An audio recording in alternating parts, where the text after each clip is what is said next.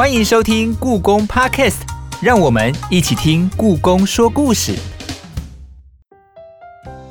欢迎再次回到国立故宫博物院，我是 Umas， 我是 Eddie， 我们的第三季重磅回归，好久不见，真的是好久不见，终于更新了。大家听众听到我们的声音，会不会觉得说，怎么又是这两位？他们应该很怀念吧。第二季跟第三季呢，都是由 Eddie 跟 Umas 在空中陪伴大家，然后每一集会一样，也会请到故宫的重量级嘉宾帮我们讲解当集的主题。那第二季跟第三集会有什么样不一样的地方啊？就在第二季的时候呢，我们有很多想做的主题，可是因为排程的关系，没有办法做到我们在第三季呢一次排好排满，有非常多的精彩内容。对，包括这些精彩内容是由我们两位主持人都很想要听、很想了解的主题。然后因为档期的关系嘎不过来，那还有呢，有一些听众呢，就是我们的公粉呢，可能会在 Apple Podcast 或是私讯我们，后来想说想听什么样的主题，那我们自己也都很期待，但是呢，也是因为排不进来，所以有可能都会在这一季出现。请大家继续锁定第三季的故宫 Podcast 节目哦，也可以继续在留言敲碗啊，看想要听什么主题，我们这一季看有没有办法把它排进去。对，欢迎大家到 Apple Podcast 下面留言。那另外呢，因为这一次上线的时候，我们都有碰到疫情的关系嘛，对，包括是今天的主题也是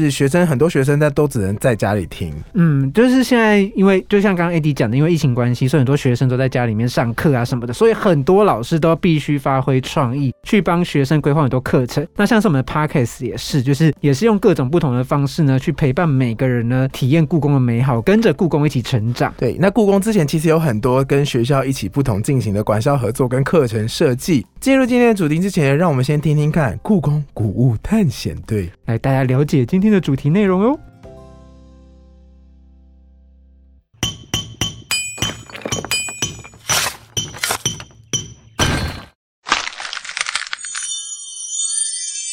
故宫古物探险队，各位对于探索古文物的想象画面会是什么呢？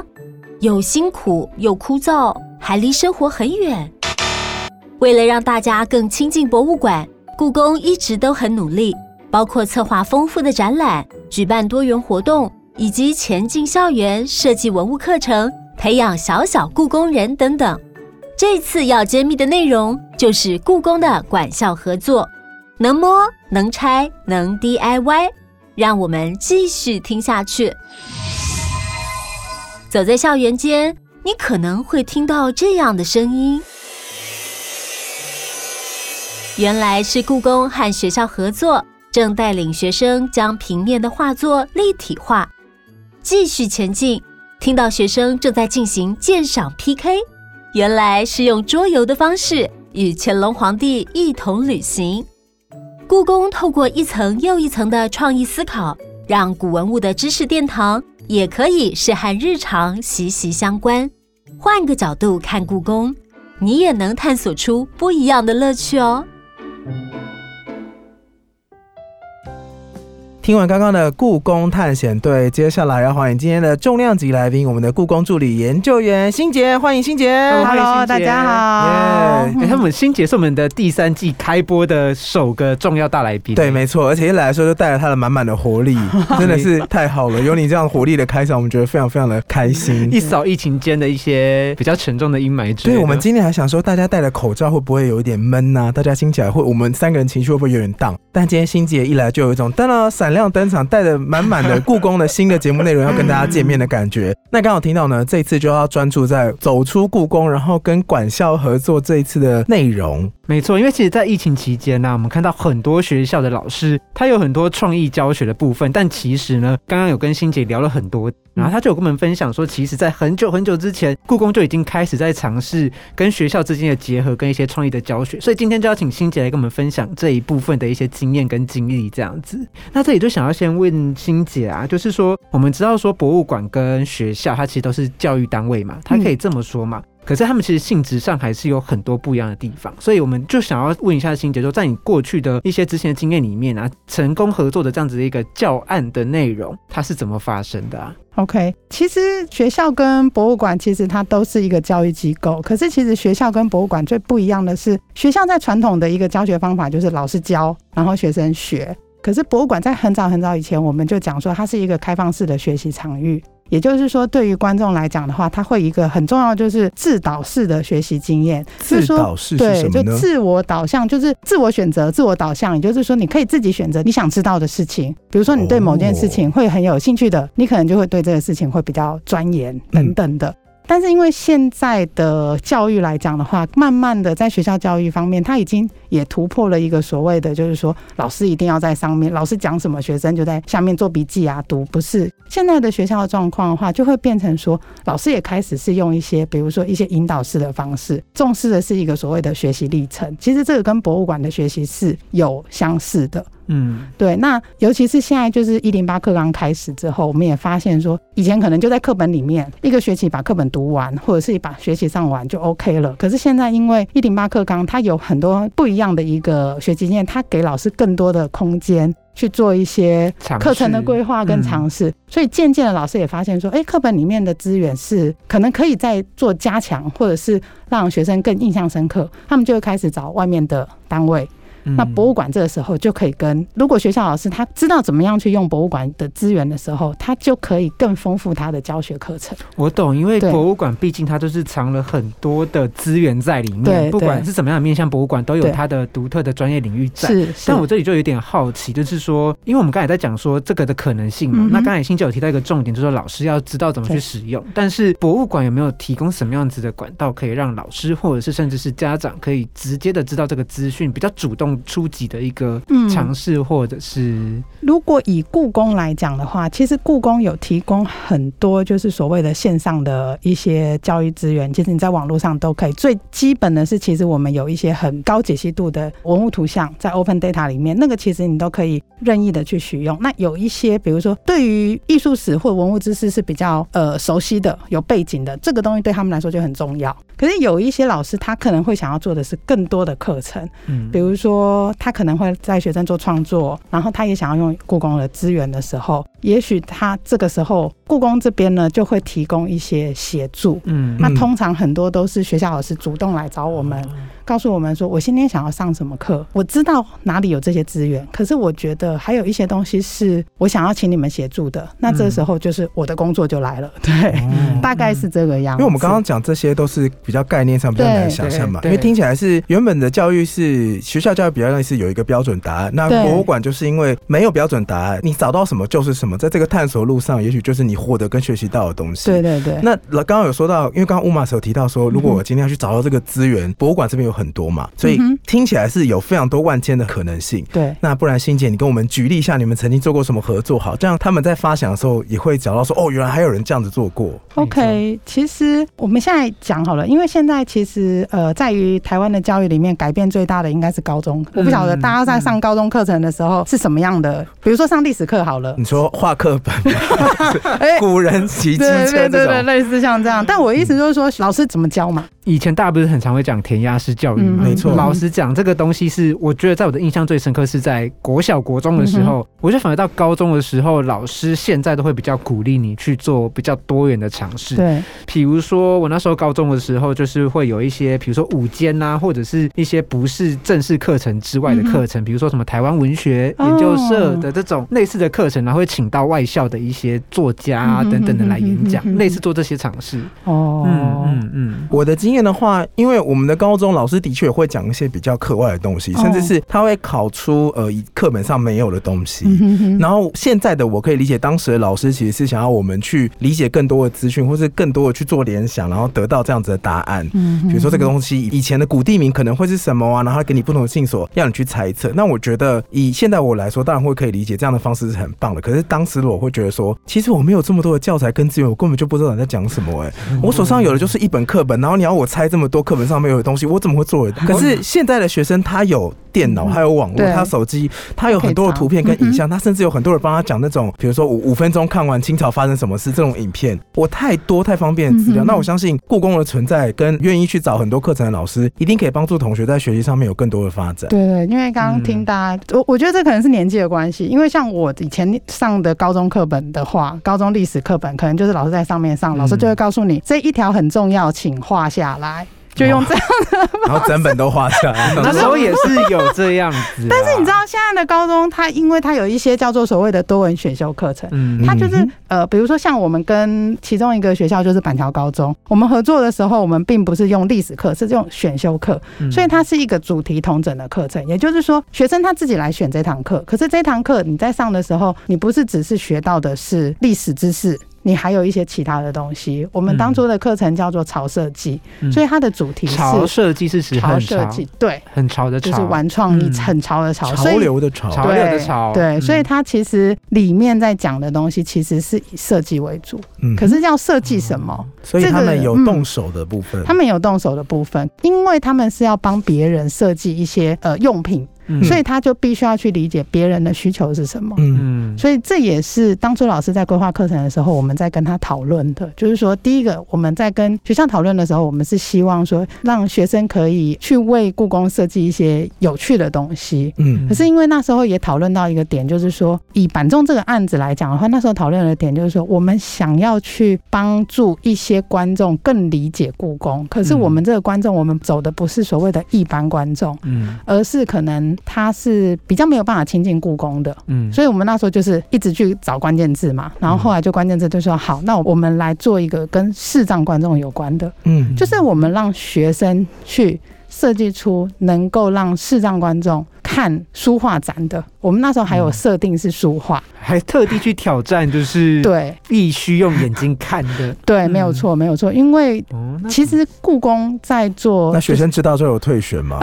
哦，没有哦，怎么这么难？我们那堂课很多人选哦，选到最后第一堂课来的时候，因为我会跟着一起上课，第一堂课老师还说，我们那堂课很硬，你如果没有心理准备的话，你赶快把它退掉。我们还是拜托学生把它退掉，不是求学生来上课哦。对啊，所以其实他们在上这些课的时候，他们就会有很多是需要去理解的。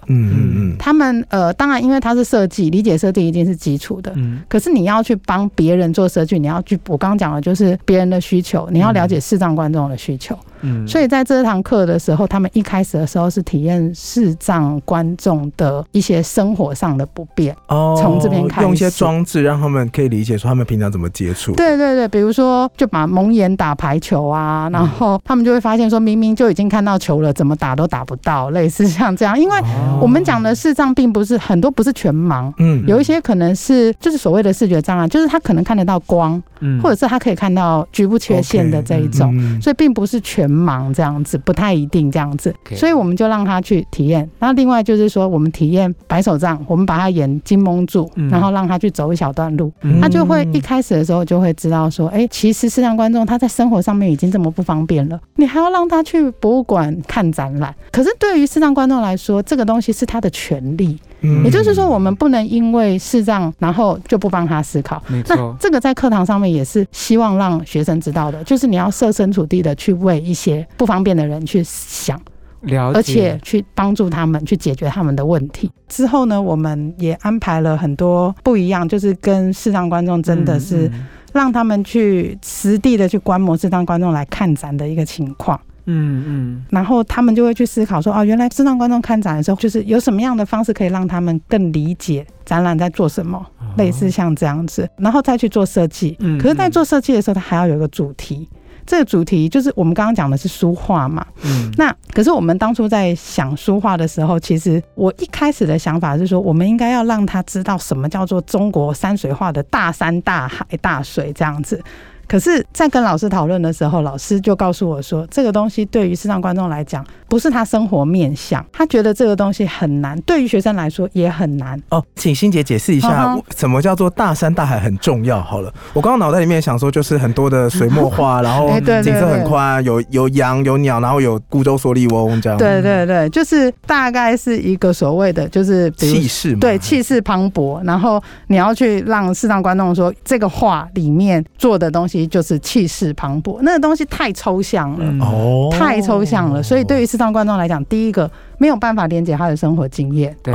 对，连接生活经验是一件很重要的事情。对于观众来讲的话，所以我们那时候讨论的状况是，我们还是要从生活用具去走。嗯，然后呢，但是生活用具这边他们有很多嘛，比如说餐具，嗯，我们是不是去找画里面的餐具？告诉他说的是，其实画里面有这样的餐具，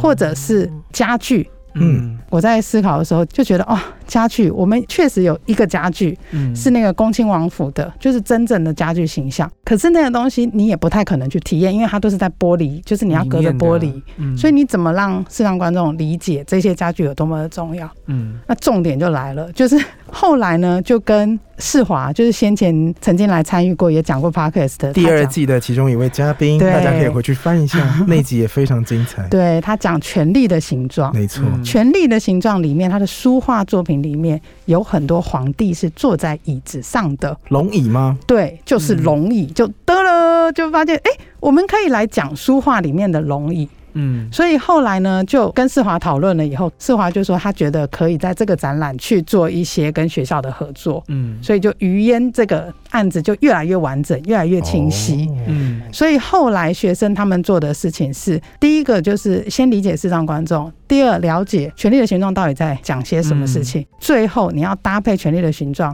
去介绍权力形状里面所展出的东西给视障观众，所以它整个脉络会是这个样子。哦，所以说后来学生在做这件事情的时候，他设计出来的一个用品是怎么样子？他其实设计出来蛮多的东西，但是他其实都是跟着权力的形状里面的一些皇帝的画像，比如说权力的形状里面有一些后妃像，然后后妃像里面呢，它有一些比如说宋代的一些特殊的珍珠装的装扮，嗯，那学生他就会希望说，哎，让视障观众其实可以知道这件事情，嗯，就是原来宋代的一个流行的帝后的装扮是什么样子，所以他用了亚克力板，然后去模拟出就是那个装扮的样子。嗯哼，对，然后就把珍珠贴在那个亚克力板。那时候的思考就是，视障观众在触摸的时候，他就可以知道说，哇，原来脸上面贴珍珠妆会是这个样子，所以画是这样画出来的。类似，这是其中的一个。那另外还有一个就是说，我们也让学生他们也是有去做一个，就是对于视障观众来讲，有一个很重要的事情是口述影像。他们用口语的方式去介绍画像。然后让视障观众理解，嗯，那其实这个东西对于学生来讲，它是一种训练，就是因为我们要他，我们当然可以找很专业的，就是专门在写视障口述影像稿子的人，跟视障口述影像的专业的，但是你要学生到会讲，而且要讲到人家听得懂，是，就是一个很大的训练。对，这就是他们的学习历程，就是说他们会去想说，哇，我要一直改，而且我们还真正实际的带到录音室里面。然后让他们真正去实际的录出来，然后录好之后真正放到展场去。我想要问，在这些提案当中有没有什么废弃的案子，就是想要推结果失败了，对，好可惜的那一种，就好像做出来很酷这样。有，我其实因为学生的创意非常的多，而且有一个是我非常非常喜欢，我甚至希望能够额外再设计一个给他，是什么？因为他做的叫做蓝牙手杖。蓝牙手杖就是他用一些听起来会得一些红点大奖，哎，真的。他就说他觉得就是说有点类似。像就是导览系统，当你把这个蓝牙，就是视障观众到展场之后，他如果装了这个装置之后，他可以去告诉，就是他可以有点类似像 AI 智能，类似像这样子，然后就是我想要去看什么。然后你把它装在蓝牙耳机之类的，然后你走过去，走到需要转弯的时候，那个蓝牙手杖跟蓝牙耳机会告诉你说你这里要转弯。我说左转7步，对，南后向在你前面，对，有点类似像这样子。可是因为这个东西它必须要有硬体环境的资源，对，就是说它要重新接字，对，到处要接一些讯号源，对。然后我那时候就觉得哇，这个东西真太棒了，然后我就很认真的去问问看，就是说可不可以就是增加一些预算，我们让这件事情真正的在对，然后后来我们真的去询价，就觉得好吧，然后就鼓励学生去募资。对，哦，听起来是一个很棒的概念，这是一个很棒的概念。我到现在甚至不是一时可以达成的，对，因为我到现在我还是很希望跟那个学生说，你一定要加油，我觉得这件事情是可以成功的。那只是说可能不是这个时候，可能是未来，对不对？对，但是我觉得这一定是一个可以发展的一个，能讲商机吗？就是说未来这个一定可以做得出来，是有办法去做运用的。对对对，它就有点像是博物馆里面的 Google Map 的概念，对对、嗯，就室内地图啦。其实很多可能在未来近未来不久的未来，可能就可以达到这件事情。对对对对对，因为你看以前就是图灵那时候在讲机器学习的时候，你也没想到现在已经可以做到这样子的事情啊。那除了这个之外，还有没有其他的废案？废案不是废案，就其他的可惜的、其他的残念，残念哦。我觉得其实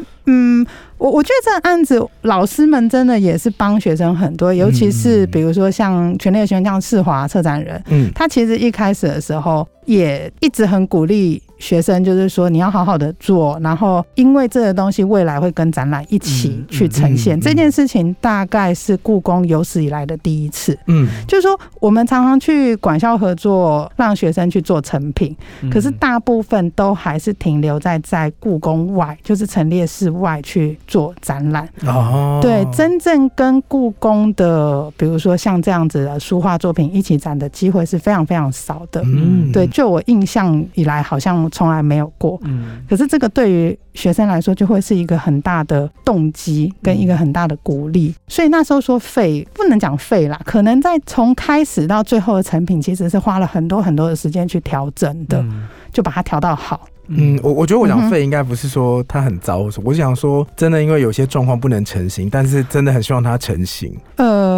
除了刚刚的这个以外，可能还有一个就是学生他们曾经试图他们有做展场地图。那这个部分其实也是视障观众非常需要的展场地图，就是说视障观众他们在到展场参观之前，他们会先给他一个有点类似，如果我们明眼人他可能会先看到就是我们的导览图，然后告诉你说哪一个位置你可以看到什么东西，对，然后只是平面的。但是学生他在做的时候，他其实是有做一些小小的巧思，比如说箭头，或者是告诉你说你在这边可以看到什么。可是因为这样子的装置在这一次的展览里面的话，可能有一点点不合适的原因，是因为书画作品是一直在换的，所以这个东西就没有办法如实的呈现、所以这个后来也没有把它放到展场去。大概这两个应该就是所谓的不是不好，遗珠之憾。对，这个真的就是遗珠，因为就是有一些就是说我们还是要看合不合适。是，对。也想要问一下欣洁啊、就是因为学生也设计了很多展具出来嘛，对对对。那在这些展具当中，不晓得那些使用者的回馈跟体验有没有什么值得可以跟我们分享的故事？我觉得使用者的回馈跟体验，这个就有可以讲到一件事情、就是说其实他们当初成品还没有完成之前，我们甚至有找视障朋友来直接告诉他们，就是他们用过之后的。对，我觉得那真的是超级残酷的，就是我不行这样子吗？对，他们就说我摸不出来，回去重新再调、真的好残酷、他当然没有讲的这么那个、他们就说你们这个做的很好，可是我完全不知道你，因为我们刚刚讲的珍珠妆嘛，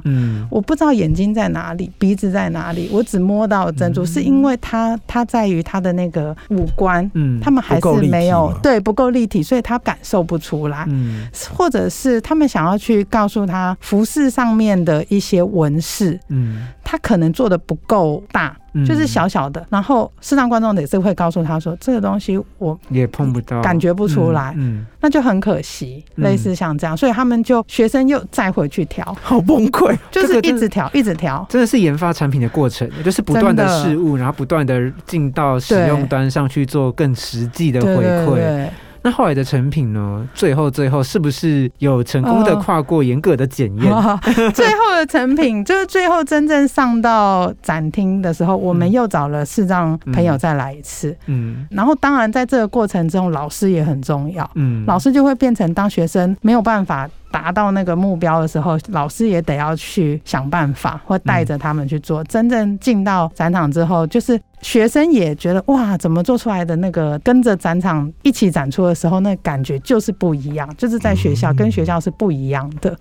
那他们也就觉得说哇，很有成就感这样子。那视障观众他也觉得说哇，他看到这样子让他感受到了一些原来皇帝真的是这个样子，或者是皇后原来她的妆容是这个样子，嗯，就类似像这样，至少结果是很棒的。那其实刚刚板桥高中这个案例是非常精彩的案例，对。那不晓得欣姐还有什么样的精彩案例可以跟大家做分享？不同管校的，对，不同的管校合作的方式。其实我们管校合作做其实还蛮多不一样的课程的，就是比如说我们跟高中，可能跟国小，可能跟国中。那我们另外的话还有一个是很有趣的是我们跟开平餐饮学校的合作，因为开平餐饮学校他们做的是饮食，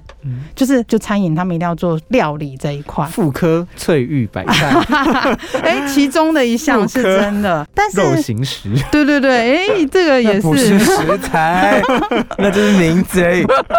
对，但是因为我们在跟老师讨论的时候，老师就跟我们说，其实我们后来也发现这些餐饮学校的孩子他们都喜欢做西式料理，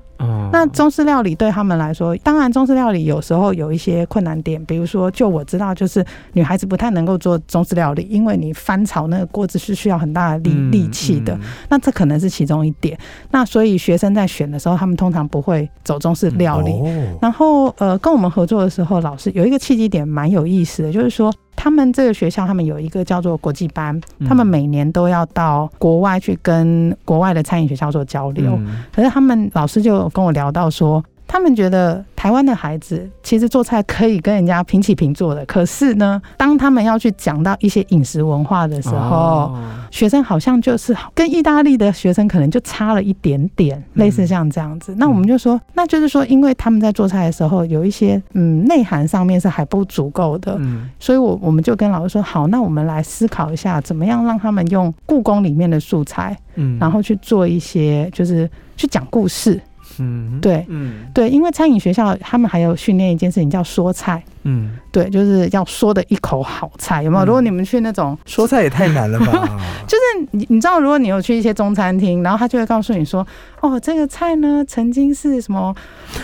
对，我有去过，我去吃过一间店，然后他推荐那个菜色，他讲那个流程，就让我觉得说我一定要订这道菜，没错，什么3天前就要吊起来，然后烘干炸过，那个皮不能撕破，里面要加料这种的，对，或者是他讲到，比如说你去什么东坡肉，他就会告诉你说苏东坡是怎样怎样怎样怎样，就是要有那个过程。我们就说好，那我们也来尝试一些比较有趣的事情，所以我们就用了故宫的奏折里面的一些故事，然后用这个故事去做一个引导，然后让学生去做一些菜肴。那这个故事呢，其实大致上就是有一个福建巡抚，他大费周章的从台湾送了芒果去给康熙皇帝，然后就写了很多就是这个芒果多好吃，他多么的小心翼翼的保护它。收到了以后呢，那康熙皇帝就写了一个朱批奏折给他，就告诉他说，知道了，朕已看过，无用，尔后不必再成。就是有听过这个故事吗？听过这个故事意思就是说康熙皇帝真的是很不懂吃芒果是撞烂了吗？但你就是不是台湾到康熙皇帝面前，我可以理解要送多远啊对啊，但是因为这个东西就是你那个时候芒果保存不易嘛，所以它可能已经失了那个原味等等的，可是以现代的状况，你可以做各种不一样的料理方式，所以我们就先让学生知道这个故事之后，然后就告诉他说，如果现在你有一个机会想要改变康熙皇帝对于台湾水果的印象，那你去做一道菜出来，就用这样的方式去引导他们。来芒果冰类似，对，然后当然我们就有限制一些食材跟料理，因为那时候端午节嘛，我们就说那你就以粽子为主，也就是你还是要有给他一个所谓的框架，不然孩子就会很天马行空，就会收不回来，就会出现芒果冰，对，有点类似像这样子，对啊，就是用这样的方式去。可是在这个同样的，就是其实我们重视的还是他所谓的历程。他突然发现说，哇，原来故宫里面有很多的跟吃有关系的东西，然后另外就是那时候刚好也有另外一个展览是在讲就是寿尔康的那一段时间，然后他也是药补食补的问题，所以他们也来故宫，然后看到这些东西，我觉得这些东西对他们来说可能会对于故宫文物有一些改观，因为就会发现故宫其实不是离你这么远的，它现在它在文物里面出现的东西是你现在还是有用的，有点类似像这样子。像除了这些，刚刚我们在故宫探险店里面也有提到说，比如说带学生一起跟乾隆皇帝一同旅行，对，或者是把平面的东西变得立体化，对，这是不是也是故宫馆校合作努力的方向之一？对，其实我觉得在跟学校合作的这一些事情，有时候它不是只有学校合作，有时候我们会觉得说，哇，这个学校点子不错哦，我们就会让它继续的做延伸。比如说刚刚讲到的，就是有关于南巡这件事情，其实那一开始乾隆皇帝南巡，对，乾隆皇帝南巡的，就是乾隆下江南，大家知道的很多故事的，对。然后那时候也是老师提出来说，他们想要用乾隆下江南来做一个主题，然后呢，让学生去设计桌游，他所谓的设计桌游可能就是它的游戏机制以及桌游里面的一些图像设计等等的。那其实老师起了一个这样子的开头，后来我们当然也找了我们的专业的研究员来跟老师做咨询，研究员就提出来说，其实这个东西不应该只留在学校里面，它应该要把它发展成一个大家都可以用的东西，而不是只单独一个学校。于是我们去年就真正的完成了一个叫做寻觅寻觅的一个桌游，哪个寻哪个觅？寻觅哦，这个寻寻觅觅，来那个第一个寻觅是哪个寻觅啊？巡抚的巡，巡抚的巡，巡回演唱会的巡，对，就是你边走边找，有没有？寻觅就是边走边找，那下面的寻就是找寻的寻，然后再来加的是秘，神秘的秘，就是找寻宝物。也就是说你边玩边找，而且要找寻宝物，用这样子的一个概念去做一个桌游。对，然后其实它里面的东西其实都围绕的在于乾隆下江南，然后他下江南的时候呢，其实他会带他的喜欢带的东西。然后前几年故宫有出一个展览叫做行窃随行，乾隆皇帝的旅行箱，就在讲乾隆皇帝在南巡的时候，他的行李箱里面会带哪些书画作品跟着他一起去。他为什么要带书画作品这件事呢？我可能可以举的一个比较浅白的例子，就是说你知道小朋友出去玩的时候，妈妈都会讲说，哎，你自己挑几个玩具带着，那就有点类似像这样的概念。可是其实乾隆皇帝更深一点，就是说他有一个很重要的一件事情，他走到哪里哪个景点，他会想要把我现在走到了雀山跟华不注山，我就要把鹊华丘证拿出来去印证说，哎，画家画的跟这个有没有相像，有没有相近，他就会开始写说，啊，我觉得写的很像，所以他就会在那边修读前跟修读后有没有差别呢？类似像这样子。我懂欣姐说的，这个桌游就是复刻了乾隆皇帝的文人雅趣，有对对，就把他这个行为复制下来变成一个游戏，对，有点类似像这样子。那只是说里面我们又掺杂了一些比较有趣的游戏机制，对，让它变得更好玩。那如果想要知道游戏机制呢，当然就是可以怎么知道呢？现在你可以在网络商城订购，对，它现在已经是被业配啦，对，就是它现在已经是一个商品可以贩售了，对，所以大家有兴趣的话，可以到故宫网络商城找找看哦。其实就是我们从开场听到现在，刚刚提到都是馆校合作嘛。那如果你听众你已经不是学生身份，或是你等不到，就是来不及可以跟故宫一起做这个馆校合作的话，我们都还是有这样的接触机会。你还是可以知道故宫跟馆校合作的创意最后产生出来的结果会是什么。对，就是我们的寻觅寻觅这样子的作品。对，没错。尤其是现在在疫情期间啊，其实如果我们短期之内还不方便到故宫，其实像刚刚欣姐介绍的这个桌游，就有办法让你去体会到故宫文物的一些有趣以及它美好的地方吧。对啊，就是如果大家可以的话，就是逛逛网路啊，然后到商城里面，你就会看到有一些东西，你可能商城里面去找到，然后也是很有趣的，类似像这样子。其实我们在这一次欣姐的分享里面，就发现说，在整个分享过程中，不管是馆校合作的学校跟故宫这两个，以及学生他们三者之间有受惠之外，其实就像刚刚 Eddie 说到的，甚至是我们听众朋友啊，或者是说很多故宫的粉丝都可以去接收到像这些馆校合作下来的一些结晶跟产品这样子。对，那我们进学校也有一个很大的目的，就是我们要培养我们的工粉啦，你知道，就是有一些人他们的第一次经验真的是跟学校有关系，就是学校老师带的，可是他如果第一次经验是非常好的，那他以后可能就会常常想要到故宫，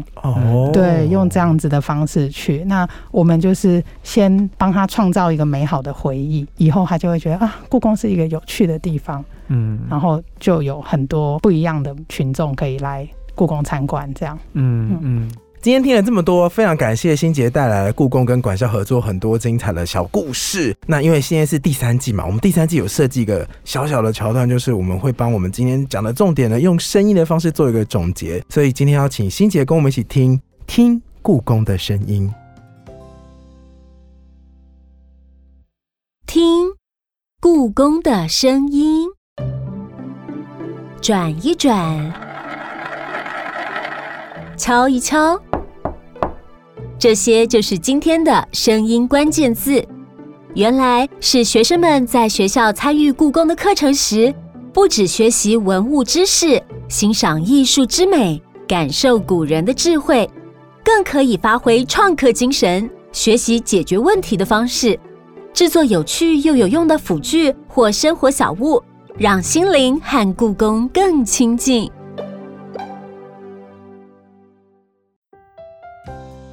听完刚刚听故宫的声音，这是我们今天呢送给欣洁的一个小惊喜。哇，那很像是我之前去学校进班教学的时候，那个小朋友在玩那多宝格复制品的那个，去转那个多宝格的那个声音，真的太令人怀念了。我已经很久没有进校上课了。那希望听众呢也有跟欣洁有一样的惊喜啦。那今天我们的节目呢也差不多在这边要告一段落了。跟大家说拜拜咯，我们第三季后面还有很多集，大家持续锁定故宫第三季。我是 Eddie， 我是 Umas， 我是欣洁，拜拜拜拜。